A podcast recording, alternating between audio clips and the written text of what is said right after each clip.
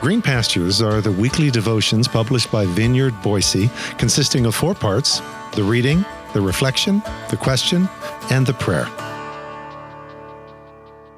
Green Pastures for Saturday, February 18th. Everyone was there.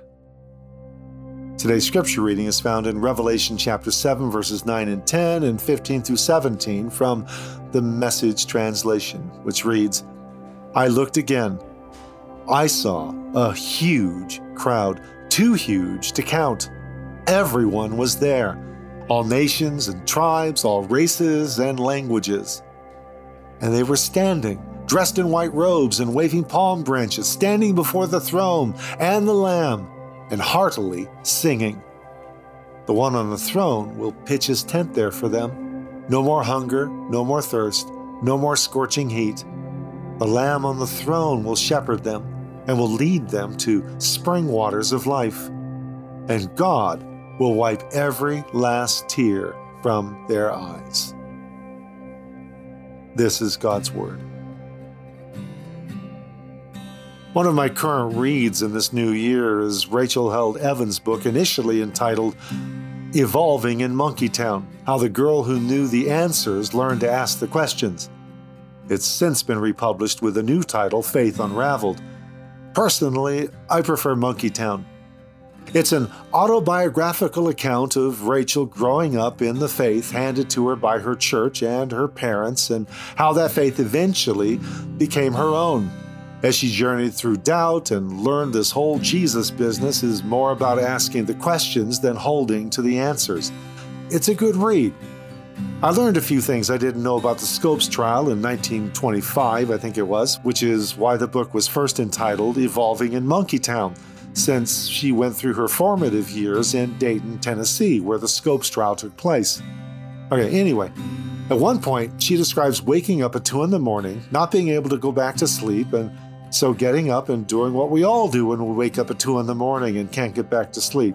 She grabbed her Bible, and headed to the bathroom, where she read and pondered while sitting on the throne. And the place where she read was today's passage in Revelation, and it immediately set her mind spinning.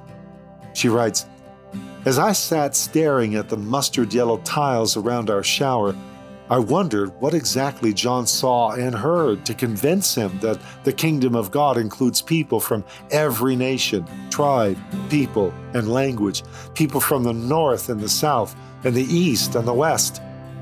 I imagine that he must, excuse me. I imagine that he must have seen women wearing glorious red, green, and gold saris beneath their white robes he must have seen voluminous African headdresses of every shape and color.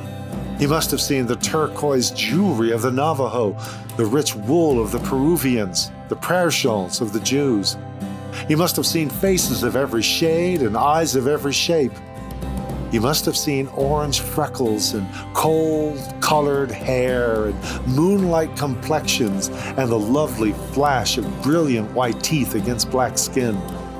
He must have heard instruments of all kinds bagpipes and lutes and dulcimers and banjos and gongs. He must have heard languages of every sound and cadence, melodies of every strain, and rhythms of every tempo.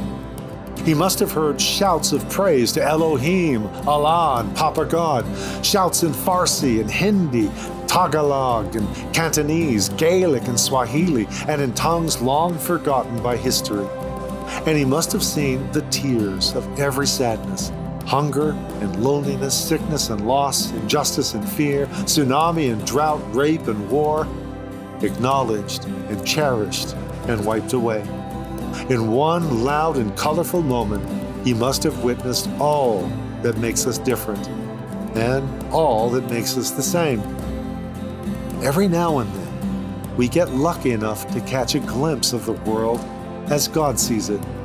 A little revelation that gives us the hope to look beyond the confines of our current environment, be it exile or the bathroom. The fact is, while the Bible certainly speaks of God punishing the wicked, no single passage on judgment can compete with the scope and size of John's description of the redeemed. End of quote. And I'm guessing John also recognized some Ninevites and at least one Assyrian king. Which glimpse of the world, as God sees it, caused Rachel to observe some Christians are more offended by the idea of everyone going to heaven than by the idea of everyone going to hell. The near complete annihilation of humanity, with the exception of a handful of souls, and no one blinks. They're getting what they deserve, after all, and God's ways are higher than our ways. But the prospect of a sweeping Nineveh like inclusion of the bulk, or even, oh, horrors to contemplate or even suggest, all of humanity through those heavenly portals, and look, Buster, now you've gone too far. Now, to be clear, I believe there is and will be judgment, and I believe that redeemed humanity will be a huge part in the delivering of what the Hebrew scriptures call mishpat, the perfect mercying justice of God. But just imagine how freely and how widely that mercying justice will be doled out, as where sin abounds, grace superabounds. And who knows? It might even cajole Jonah to finally come off of that fuming hill. So, as we pause for a moment of personal reflection and prayer, ponder just how far and wide and expansive do you imagine the mercies of God to be?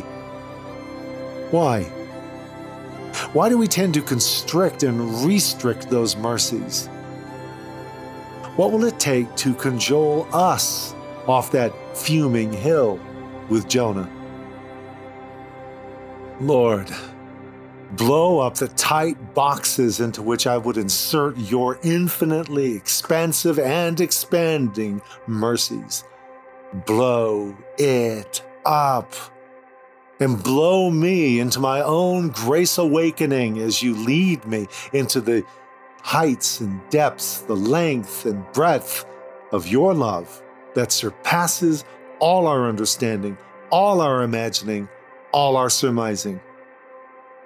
Through your mercies.